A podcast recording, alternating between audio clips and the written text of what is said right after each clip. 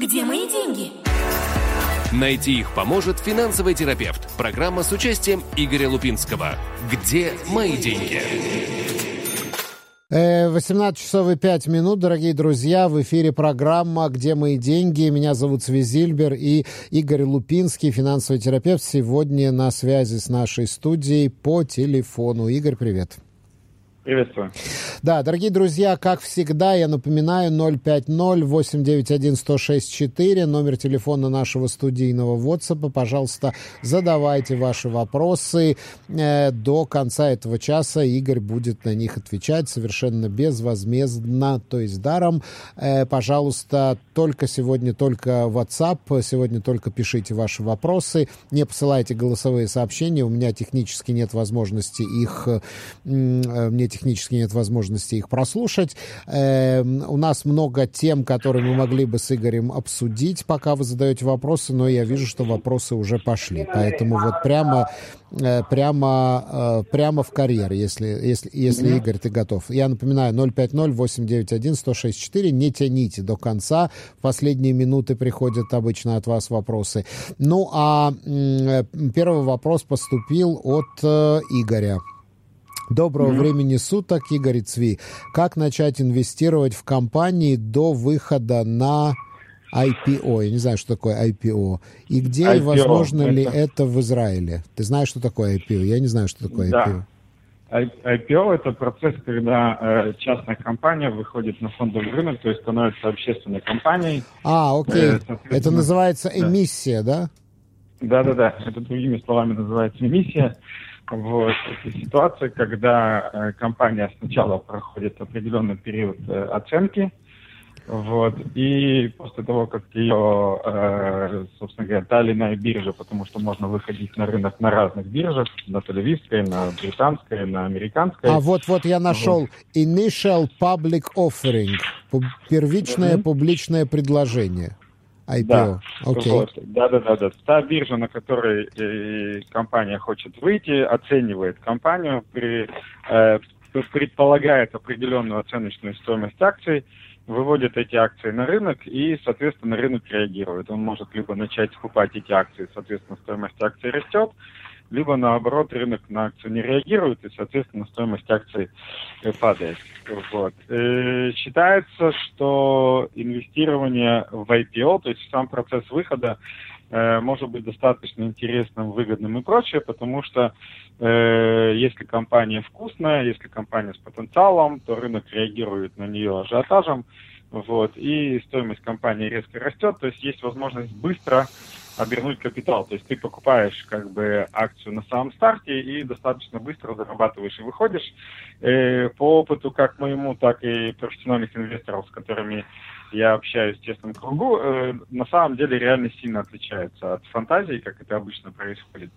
Вот. Но при э, планомерной работе э, и при э, понимании рынка, то есть когда э, оценка компаний – становится у человека на уровне профессии, э, это действительно может быть интересный вариант заработка. То есть здесь э, основная компетенция действительно понимать, э, в чем потенциал компании и как рынок в той или иной ситуации может на нее среагировать.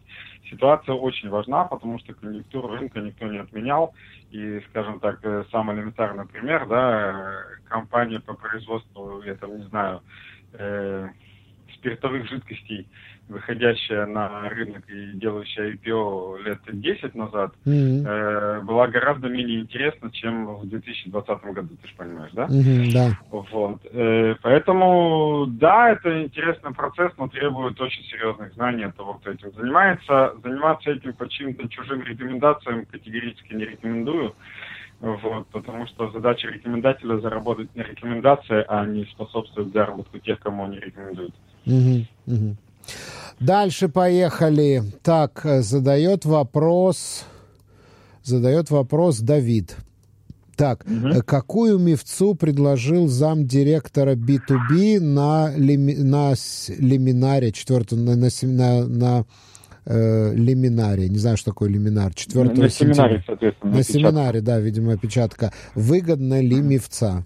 Э, я, честно, на этом семинаре не присутствовал, вот, поэтому что они там предлагают, не особо знаю. Что у них вышло сейчас э, как бы новая акция у конкретного компании B2B, э, сделанная для тех вкладчиков, у которых уже существует э, вклад в площадку, что в случае, если в течение сентября месяца, то есть до конца сентября месяца, если будет увеличение капитала, соответственно, там, допустим, у человека есть уже там 10 тысяч вложенных, если он приходит и приносит еще, то э, до 50% э, пропорционально увеличению они снижают уровень комиссии.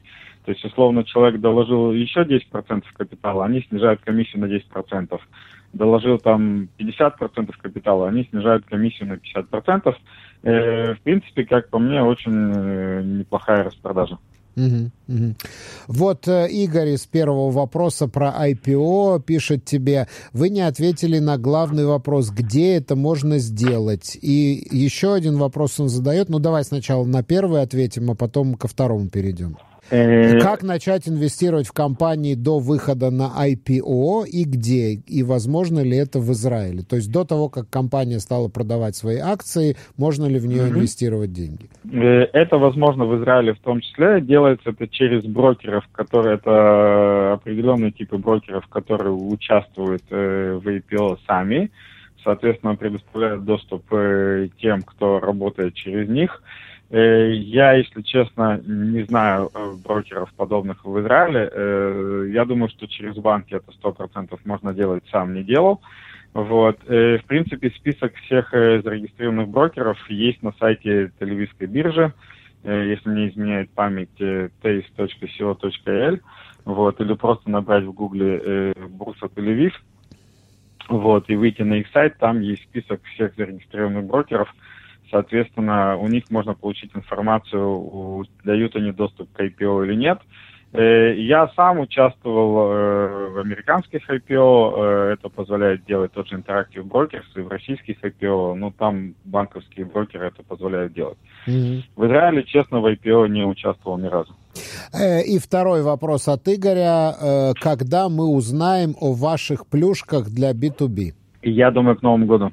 К Новому году еврейскому или... Да, да, к еврейскому, еврейскому. да. Ну, э, через неделю, значит, соответственно, ну, когда да, у нас... Да, да, в пятницу да. через неделю, да, начинается.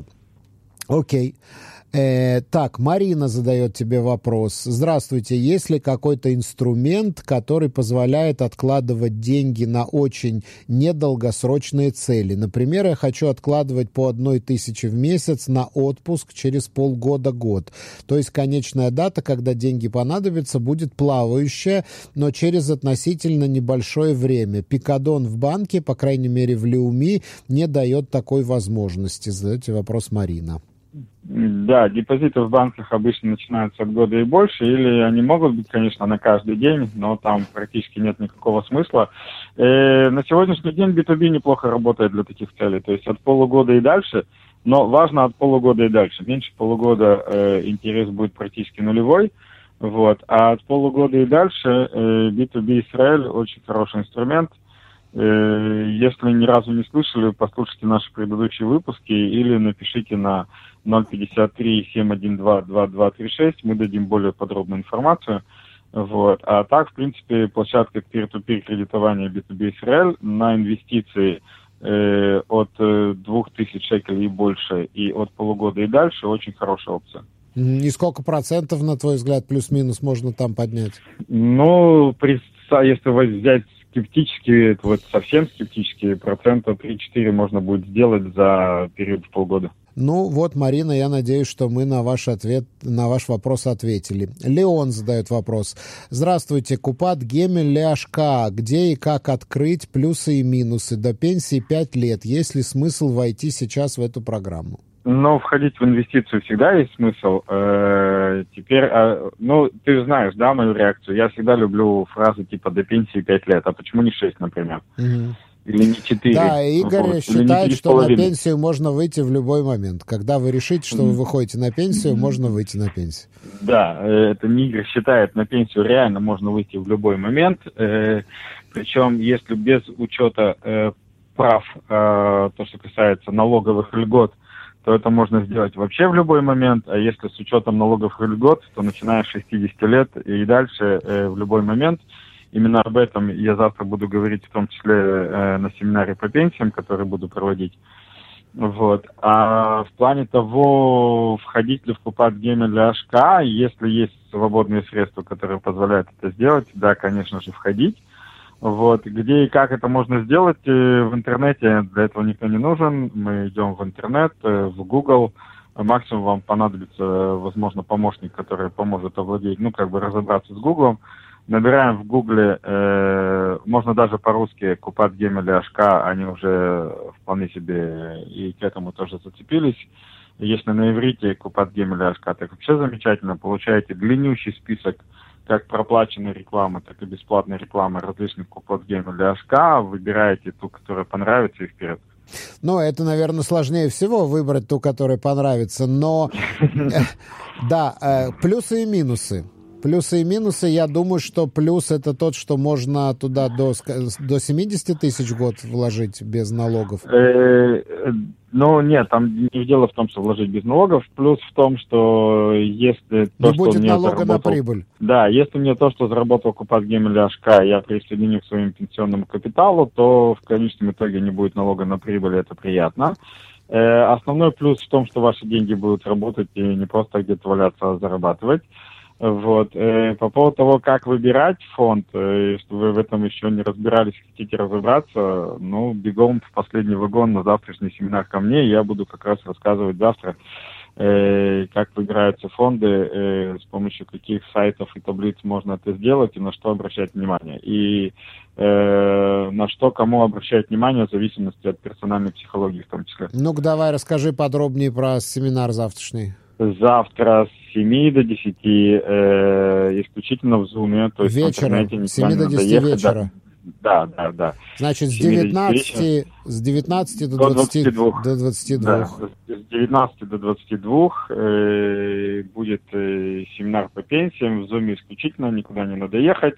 Э, моя сверхзадача за три часа рассказать, как пенсионный капитал создается, с помощью каких инструментов управляется, как эти инструменты выбирать, как к ним подходить и что происходит э, в момент, когда человек решил выйти на пенсию, какие решения ему надо будет принять и какой инструментарий у него будет в руках. Платный, бесплатный? Не... Платный. Платный. Конечно, э, да, стоит, по-моему, 400 шекелей. А как записаться? Записаться, написать по номеру 053-712-2236, и мои помощницы свяжутся, все расскажут, все покажут. Я даже не в курсе, сколько он стоит и так далее. Э, так, идем дальше. Слушай, как, как хорошо вы сегодня пишете.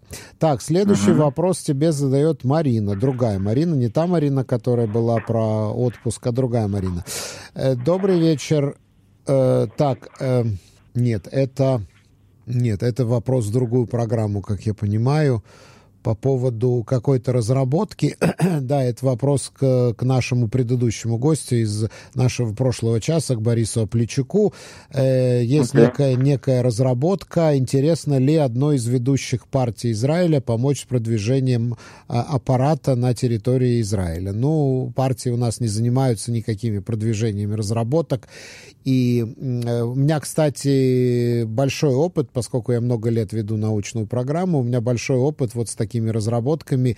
И один раз действительно получился прорыв, но это было не министерство, потому что наши, наши люди, изобретатели, начинают обивать пороги всяких чиновников, да, а как раз-таки это были инвесторы, это был, это был э, э, человек, который занимается по поиском инвесторов и поиском стартапов для инвесторов, и вот там действительно получилось из этого что-то, поэтому не надо искать, это, это уже я от себя говорю, да, не надо искать... Любая, любая партия сложится только в одну разработку, если вы фантастическим образом приведете им дополнительный электорат. Это да, вот да, единственное, да, что их будет интересовать. Так что ответ э, совершенно даже не надо спрашивать Бориса Плечука, хочет ли Ликуд заниматься какими-то разработками. Нет, не хочет. Есть какие-то ведомства, ну, например, в Министерстве обороны. Но это разработка, я так понимаю, э, готовый проект произведен в России. Это экзоскелет, который помогает детям, у которых нарушена функция, плохо двигаются, плохо двигают рукой, пальцами, ногой. Ну, слушайте, звучит вообще потрясающе. Я думаю, что вы найдете частных инвесторов, которые превратят Надо это сказать, в стартап? э, здесь давай уйдем больше в тему денег э, и ответим слушателю, который попал не в ту передачу. Надеюсь, он нас все-таки слушает, в отличие от всех остальных. Не, он слушает, потому Вот, что вот он что- сейчас написал, если дойдете до моего вопроса, буду очень благодарен. Э, тогда я отвечу со стороны денег. Ищите частного инвестора. Тот Ну, вопрос, который вот. есть, это вопрос исключительно к частникам и больше ни к кому. Совершенно Если верно. сможете заинтересовать частного инвестора, у вас появятся деньги. Плюс, а, могу сказать такой спойлер для всех. Значит, э, мы открыли Амуту. Вот. И, кстати, э, я даже нет, я даже предложу радиослушателю, который написал этот вопрос, написать тоже на номер 053 712-2236 и написать, вот описать еще раз свою ситуацию и переписать для э, сбора денег. Значит, э, вообще не связи там со школой, где мои деньги и прочее, раз пошел разговор, э, мы с партнерами открыли Амату, который, на мой взгляд, красиво называется «Вдохновляющий Израиль». Вот. И один из проектов этой Амуты это будет сбор денег на различные проекты, поэтому напишите, возможно, что-нибудь случится хорошее. Э, Марина, которая про отпуск, э, задает вопрос, как быстро можно получить назад деньги из B2B, то есть вытащить В деньги течение из B2B? месяца. В течение В месяца. течение месяца, да. Я всем клиентам говорю, что э, запрос, ну, как бы, ликвидность B2B, они говорят быстрее, я специально даю больше расстояния, чтобы было меньше ожиданий. Э, в течение месяца деньги оттуда полу- получаются без каких-либо проблем. То есть, э, если наш, наша радиослушательница знает, что ей через там, пару месяцев в отпуск, то все будет в порядке.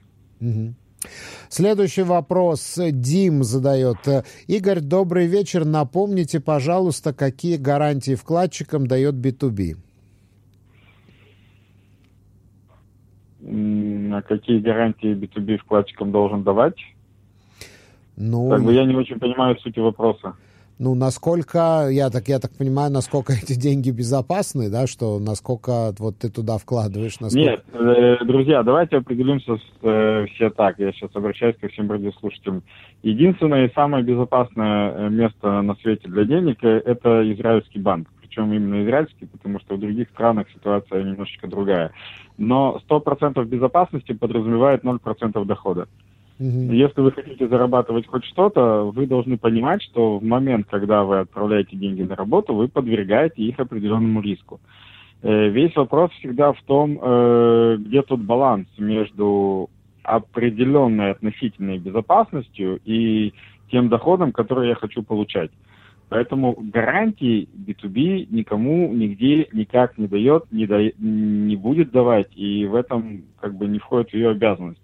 У всех э, площадок, которые занимаются э, peer-to-peer кредитованием в Израиле, прописаны определенные схемы безопасности, которые они должны обеспечивать для своих клиентов. Ну да, вот И Дим, Дим зрения- пишет, Дим пишет к своему вопросу. Я же не знаю, кому пойдут эти деньги, а вдруг это не платежеспособный человек.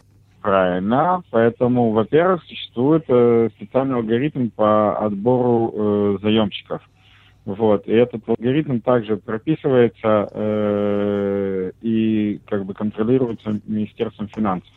Потому что всем подряд они денег давать просто не будут. И если кто-то хочет проэкспериментировать, пусть попытается получить там кредит. Я посмотрю, э, через э, сколько кругов, если не ада, то проверок надо будет пройти. Это во-первых. Во-вторых, есть система как бы э, взаимного стра- страхования. То есть, э, когда человек, инвестор, вкладывает деньги, 1% от объема вклада идет э, в общий страховой фонд или фонд взаимопомощи, как хотите его называйте, за счет которого инвестор продолжает получать свои выплаты, даже если заемщик не платит. В-третьих, есть жесткая система диверсификации, то есть сколько бы вы ни положили, одному э, заемщику попадет только э, одна десятая процента вашего вклада. То Мгм. есть, э, условно, если вы положили тысячу шекелей, э, то эта тысяча шекелей разойдется на тысячу кредитов. То есть каждому заемщику попадет максимум один шекель из вашей тысячи. И даже если он перестанет платить, вы особо этого не почувствуете. И опять-таки есть фонд, который будет вам это все проплачивать. Поэтому э, при любой инвестиции существуют определенные системы защиты, которые так или иначе пытаются э, инвестора обезопасить. Но гарантий вы не получите нигде никогда, и рассчитывать на это не стоит. Э, следующий вопрос задает, задает, задает, задает Владимир. Э, Игорь, что вы думаете про Смотрича? Вот политический вопрос тебе задают. Что вы думаете про Смотрича? Сегодня по Решетбет один из обозревателей сказал, что когда министр финансов начинает врать в отчетах, то надо эмигрировать из страны. Что вы думаете? Молчание. Этот вопрос, вопрос политический. Игорь не любит политические нет, вопросы. Нет, нет. Ну, во-первых, я стараюсь обходить политические вопросы, потому что мы все-таки про другое, и это не политическая операция, э, передача. Вот. Э, я могу сказать э, очень просто. Я лично вижу э, очень прямое прослеживание между тем, что происходит у людей в семейных бюджетах, и тем, что происходит э, между людьми и у людей, когда они управляют э, бюджетами страны и прочее. Там действуют, в принципе, те же самые механизмы, и те же самые психологические инструменты и, ну, как бы та же самая мотивация. Поэтому, если министр финансов, я бы не использовал фразу «врать», но начинает манипулировать отчетностью для достижения каких-то своих целей, то давайте вспомним, что мы в семейном бюджете делаем примерно то же самое. Вот. И тоже делаем это для достижения каких-то определенных своих целей, там либо избежать скандала, либо подзанять еще где-то как-то денег, либо э, добиться еще какого-то быстрого результата. Проблема заключается в одном, что как и мы в своем семейном бюджете, так и министр финансов в бюджете целой страны если он пренебрегает э, правдой ради достижения быстрых результатов, э, хорошо, это точно не закончится. Потом это вернется. Есть, э, ты хочешь еще что-то добавить про Смотрича? Я хочу добавить, что что бы ни происходило, стоит ли собирать чемоданы, ехать из страны или остаться и что-то сделать здесь на месте, это уже личное дело каждого. Ну да, да, в принципе да. Но он как бы, э, в чем же тут фишка? Он как бы пытался э, повлиять на работников Минфина с тем, чтобы они подкорректировали там какую-то статистику. Мне кажется, что угу. это э, нарушение служебного доверия. И когда они отказались это... это делать, он э, написал сопроводительное письмо, где он признал, что да, наша экономика хуже, чем не, не такая хорошая, как мы прогнозировали, не так, не в таком хорошем состоянии, как мы прогнозировали, но типа все угу. равно она замечательная и вообще виноваты во всем участники протестов. И Конечно. Да, да. Соответственно, если ты проводишь параллель с семейным бюджетом, да, ну вот, допустим, в семейном бюджете, в бюджете дырка, но, значит, э, скажем, супруг начинает вводить всех в заблуждение и говорить, что скрывать от всех банковские распечатки, говорить, что все хорошо, все замечательно, у нас э, плюс на счету, на самом деле там минус э, и так далее, и так mm-hmm. далее. Вот, наверное, такая картинка, да, и в конце концов, конечно, это с треском все лопнет. Естественно. Да, то есть э, врать, в конце концов, со, самим себе врать. Баян, наш постоянный слушатель, дает такую ремарку. Вечер добрый, Цви Игорь. Самое безопасное место для денег – это твой собственный сейф, рассчитанный на ядерный взрыв в твоем собственном бункере. Вот такой тревожный у нас Баян. Я могу поспорить с Баяном. Ну да, деле, да, да, я, что... тоже, я тоже хотел уже спорить, но давай ты первый. Ну, я могу поспорить с Баяном в данном случае, потому что когда я говорю, что это банк, там существует э, как минимум система еще и, э, ну, использую слово страхование, хотя это неверно, но все-таки некоторые внешние защиты. Вот. Бункер, рассчитанный на ядерный взрыв с сейфом, скрывается на ура. То есть если там во всем этом деле лежит 10 тысяч шекелей, конечно, вы нафиг никому не нужны, и там реально максимально безопасное место. А если у вас там что-то соответствующее уровню защиты, то скроется это в течение секунды при желании. Ну, я просто могу сказать, что даже если не вскроется, даже если откинуть криминал, то, слушайте, ну, посмотрите, какая инфляция. Деньги будут там лежать и просто обесцениваться. Они просто будут угу. постепенно превращаться в бумажки. Постепенно. Не сразу, но постепенно. Вот, посмотрите да. на инфляцию. Поэтому э, для того, чтобы э, вы не теряли деньги, они должны где-то работать. Вот я, да, я еще вопрос, что, что, что именно там будет лежать. То есть там будет лежать наверняка наличность, а про наличность у нас все дальше и дальше подвергается давлению. Короче, всегда возможна ситуация, что эти деньги из бункера можно будет достать, но они уже будут просто никому не нужны. Да, предположим, накопили вы миллион, э, решили что-то купить, там квартиру, машину, и что, и куда вы пойдете с, этими нали... с этой наличкой? Ну, никуда. Да, ни... Да, нигде никто эту наличку не примет. Вот, поэтому mm-hmm. это, да, эти времена уже давно ушли в прошлое. Следующий вопрос задает тебе э, Дим. Опять Дим задает тебе вопрос. Э, скажите, пожалуйста, есть ли какие-то программы страхования инвестиций, если я инвестирую в акции и на бирже? Я думаю, что наверняка что-то подобное есть. Э, но это работает при крупных объемах. Э, лично я в своей практике с таким не сталкивался. Но, по идее, судя, ну, как бы, чисто по логике вещей, подобная функция должна существовать, потому что страховая компания, э, страховой бизнес – это бизнес, который страхует, в принципе, все, что угодно, э, при условии сочетания того, что, э, скажем так, э, взнос страховой, он э, адекватен тому риску, который страховая покрывает. Поэтому я думаю, что при крупных инвестированиях э, это вполне возможно интересная тема. Э, для обычных людей, скорее всего, что такое страхование отсутствует, просто за счет того, что оно очень дорогое. Ну, а, ну да, я тоже думаю, что, наверное, наверное, такое страхование должно быть дорогое, э, ну, по идее, mm-hmm. да. Но чем выше риск, э, чем выше риск того, что произойдет, наступит страховой случай, тем дороже страхование. Mm-hmm. Вот. И оно, соответственно, э, может иметь смысл только при крупных объемах инвестиций, для того, чтобы инвестору было выгодно э, застраховаться, то есть заплатить крупный страховой взнос при условии, что риск может не произойти. Для малых инвесторов, э, я думаю, что такого продукта даже не предлагается, просто по факту того, что он не выгоден на входе. Mm-hmm. Так, поехали дальше. Игорь, ваш прогноз, будет ли дальше повышаться банковская ставка? Это спрашивает Рита. Ну, как я уже озвучивал неоднократно в наших передачах, э, самый правильный, я всегда озвучиваю самый правильный финансовый прогноз, он звучит одним словом неизвестно. Вот, поэтому сказать наверняка, будет ли повышаться банковская ставка, я не знаю, этого никто не знает. Более того, этого не знают даже люди, которые принимают решение о том, повышать или не повышать банковскую ставку. Uh-huh. Я говорю так, что очень многое будет зависеть от того, как мы проедем э, праздники.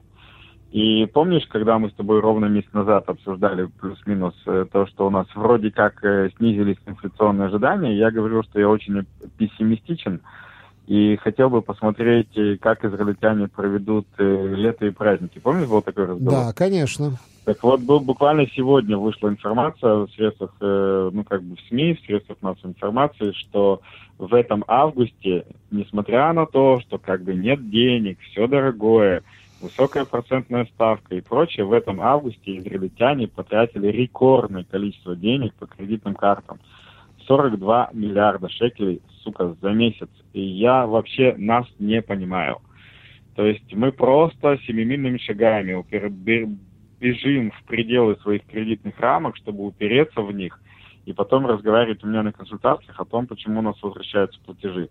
Я сильно переживаю за то, что э, мы разгоним инфляцию, а инфляцию разгоняем мы сами собственными действиями. Вот, я думаю, что показатели после октября э, покажут снова разгон инфляции, и если действительно разгон инфляции будет, то и ставка тоже продолжит повышаться. Слушай, ну вот э, Амир Ярон сегодня сказал, что типа не расслабляйтесь, очень может быть, что будет дальнейшее повышение ставки, потому что вот все успокоились, как ты сказали, что данные инфляции нормальные, поэтому значит, э, ставка остановилась, но Амир Ярон сказал, что ничего подобного, ничего не остановилось, в будущем поживем, увидим.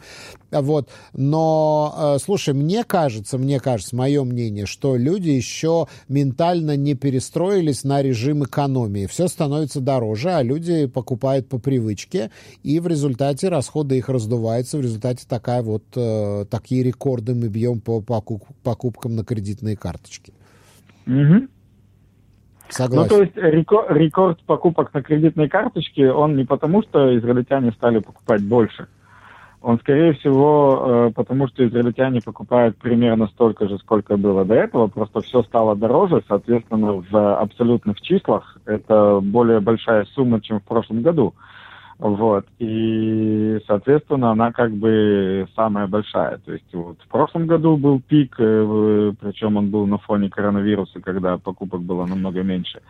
Вот. И сейчас, вот в 23 году очередной пик. Я еще раз, я очень сильно переживаю за то, что будет происходить в сентябре и в октябре. И, соответственно, если мы продолжим покупать э, в тех же объемах, мы сами разгоним инфляцию и доживем до очередного повышения ставки. Вот, как бы председатель Центробанка со мной в данном случае солидарен. Он говорит, что еще ничего не закончилось. Да.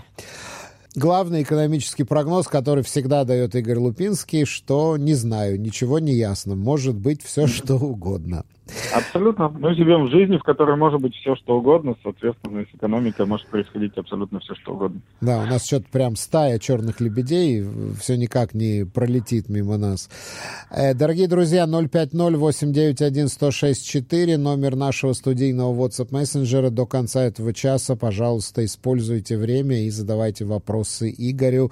Э, э, так, Игорь, который с вопросом про IPO был, он задает еще один вопрос. Скажи, пожалуйста, где, как можно начать покупать акции компании, из каких сумм начинаются стоимости, и есть ли такая информация, если есть такая информация? Ну, акции компании можно покупать через брокеров. Как я уже сказал, близкие самые к дому, самые доступные брокеры в нашей стране – это банки. Вот. Единственное, что там очень дорого. То есть минимальная комиссия за операцию покупки-продажи в банках начинается примерно от 50 шекелей и там, то есть плюс-минус 50-70 шекелей это минималочка, то есть ты купил акцию на 100 шекелей, заплатил 50 шекелей комиссии, продал акцию на 100 шекелей, заплатил 50 шекелей комиссии, и вот и вся инвестиция. Вот. И э, потом там идут, конечно же, проценты от э, стоимости покупки, но должны быть очень приличные суммы для того, чтобы процент от стоимости покупки набежал на эти 50-70 шекелей. Есть э, брокеры, которые, что называется, не банковские, они гораздо дешевле в обслуживании, но для того, чтобы там открыть портфель, э, нужно внести адекватную для них и для их работы сумму, чтобы они э, своими вот этими малепусенькими процентами зарабатывали с вас хоть что-то адекватное, чтобы предоставить вам доступ к площадке и прочее. Адекватное в данном сум- случае это суммы депозита, то есть суммы того, тех денег, которые вы вносите на их счет для работы, начинаются обычно от 20 тысяч шекелей. Вот. Э, как я уже говорил, список этих брокеров можно э, найти на сайте Тель-Авивской биржи. Я на скидку могу привести Митав Даш, предоставляет доступ, Альчуля Шахам предоставляет доступ, IBM, IBI инвестиционный дом предоставляет доступ. Э, это вот то, что у меня сейчас в памяти. Ни в коем случае не рекламирую как хороших, просто то, что сейчас, э, что называется, заколки памяти выдали. Э, опять-таки, Taste COL, сайт Тель-Авивской биржи, заходите, смотрите, э, какие брокеры у нас есть. И там, кстати, есть сводная таблица, они куда-то очень глубоко закопали. Но если поискать, можно найти сводную таблицу и по комиссиям среди всех брокеров, чтобы оценить. Э, по поводу акций компании, все очень сильно зависит от того, э, э, как именно компания проходит оценку и как она дробит свои акции при выпуске, потому что есть компании, э, у которых акция стоит, э, там, допустим, и 10 шекелей, и 100 шекелей. Есть компании, у которых акция стоит 3 тысячи шекелей, а есть компании, у которых акция стоит там и 100 тысяч шекелей одна. Вот, поэтому там все будет зависеть от того, в какую акцию вы собираетесь инвестировать и как они изначально э, дробили э, свой пакет при выходе на биржу как раз. Нет. То Нет, есть, э, без- вернее как, вру, вру, вру, вру, можете. Можем. Можете, э, можете пойти напрямую к владельцам и сказать, ребята, продайте мне пакетик акций. Ну, как бы, понятное дело, что здесь разговор идет о серьезных пакетах, никто вам одну акцию таким Ну, образом то есть, если ты хочешь сделать серьезную инвестицию, то можно идти в компанию напрямую, но если речь идет Конечно. о обычном чело- инвесторе, который хочет начинать с каких-то реальных маленьких сумм, то Это только брокер. только, Только только, брокер. только через брокера это надо делать. Так, Мгм. идем дальше. Э, так, Сирожа задает вопрос. Добрый вечер из солнечного Моцкина. 20 тысяч шекелей брокерам на какой срок времени лучше отдавать и какая гарантия? Но Человек хочет- Начнем, начнем с того, что в инвестиции нет гарантии. Друзья, если вы используете рядом со словом инвестиция слово гарантия, то вы останетесь без денег. Поэтому очень рекомендую, если вы еще не пересекались с моим семинаром по инвестициям, как минимум его купить и посмотреть в записи. Я его буквально недавно делал, в ближайшее время прям делать не буду, но запись есть и рекомендую посмотреть. Кому интересно, это 072-2236, э, 053-712-2236. Э, Напишите моим помощникам и посмотрите, потому что хочется э, избавить вас от заблуждения вот это вот э, со словом гарантии. В инвестиции гарантий нет. Те, кто вам пообещают гарантии в инвестициях, просто отберут у вас деньги, потому что вы поведетесь на то, что вам нравится и хочется, чтобы было. Э, По поводу брокеров, вы ничего им не отдаете. Не путаем брокеров и доверительное управление, это разные процессы. Вот. Брокеры просто предоставляют вам доступ к площадке, а именно к бирже. То есть вам открывают инструмент и говорят, фигачьте, покупайте, что хотите, продавайте, что хотите. Вот. И вы можете покупать и продавать, исходя из того депозита, которого вы на брокерскую площадку завели. То есть вы завели туда 20 тысяч, вот у вас есть 20 тысяч для торговли. Хотите покупайте, хотите продавайте. Э, купили активов на все Но если 20 тысяч, человек ничего не понимает сам в инвестициях и хочет, чтобы за него инвестиции делал брокер, Н- это... Нет, смотри, не-не-не-не-не-не-не, стоп, тормозим. Значит, э, есть всего один тип человека, который может себе позволить роскошь, чтобы за него торговал брокер. Угадаешь, кто? Кто? Тот, кто разбирается в инвестициях. Да. Потому что если человек не разбирается в инвестиции, то он не приближается в данном случае к фондовому рынку и не приближается ни к брокерам, ни к доверительному управлению. Потому что если человек не понимает, он не понимает, куда его везет таксист. Понимаешь? Да. Вот, и ты можешь оказаться в любом лесу, в любом закоулке, в любой хрени. Ты как минимум, даже если ты не хочешь вести машину сам, ты тоже точно должен знать, какой путь тебе надо будет проехать от точки А до точки Я, чтобы хотя бы понимать, что тебя везут по правильному пути. А время от времени спрашивать, а что тут за пробки, почему мы здесь свернули и зачем мы на этой заправке заправляемся. Если вы вообще не понимаете, что да как, это будет очень опасная дорога. Мгм. Вот, поэтому либо вы понимаете в фондовом рынке, просто вам А, лениво, Б, нет времени, или В, оно настолько дорогое, что вам в это время проще заниматься и выгоднее заниматься чем-то другим. И тогда у вас есть люди, которые выполняют условно простую работу под вашим чутким руководством или контролем. Если вы этого не понимаете, вы близко к этой опции не приближаетесь. И идете опять-таки э, ко мне на семинарчик по инвестицию, смотрите, какие есть опции для людей, которые а, не очень понимают пока, б, не очень хотят разбираться, э, которые достаточно безопасны для того, чтобы при этом все равно зарабатывать деньги, используют только их и забывают про торговлю акциями. Окей. Э, Сережа еще один э, вопрос задает. На Фейсбуке очень много фирм, которые предлагают от Илона Маска, от Эль-Аль. Это мошенники. Мы уже это с Игорем много раз обсуждали. Ну Конечно. вот смотри, я не хочу сейчас обидеть Сережу, но э, я говорю ему и говорю всем радиослушателям, которые находятся, э, скажем, на данном позиции и в, данном, в данной зоне. Потому что мне как раз э, укладываются эти вопросы в одну цепочку, которые были заданы. Друзья, вся хуйня, извините за слово это на радио, потому что других у меня уже не осталось, которую вы видите э, в Facebook и прочее, это в 99% случаях развод. Ни один, э, э, скажем так, более-менее серьезный брокер, вот вы никогда не увидите в социальных сетях э, рекламу брокерских услуг банка или рекламу брокерских услуг э, серьезных или адекватных брокеров. Просто потому, что э, те, кто там э, руководят э, маркетингом рекламой, понимают, что их клиенты не находятся в социальных сетях. Те, кому, те, кто им интересен на самом деле, находятся в других местах, и они рекламируются в совсем других местах. Все, что вы видите в социальных сетях на 99%, это либо прямой развод, то есть это откровенные мошенники, либо э, предоставление доступа к очень рисковым площадкам, где на тех, кто предоставляет этот доступ, срабатывает просто статистика.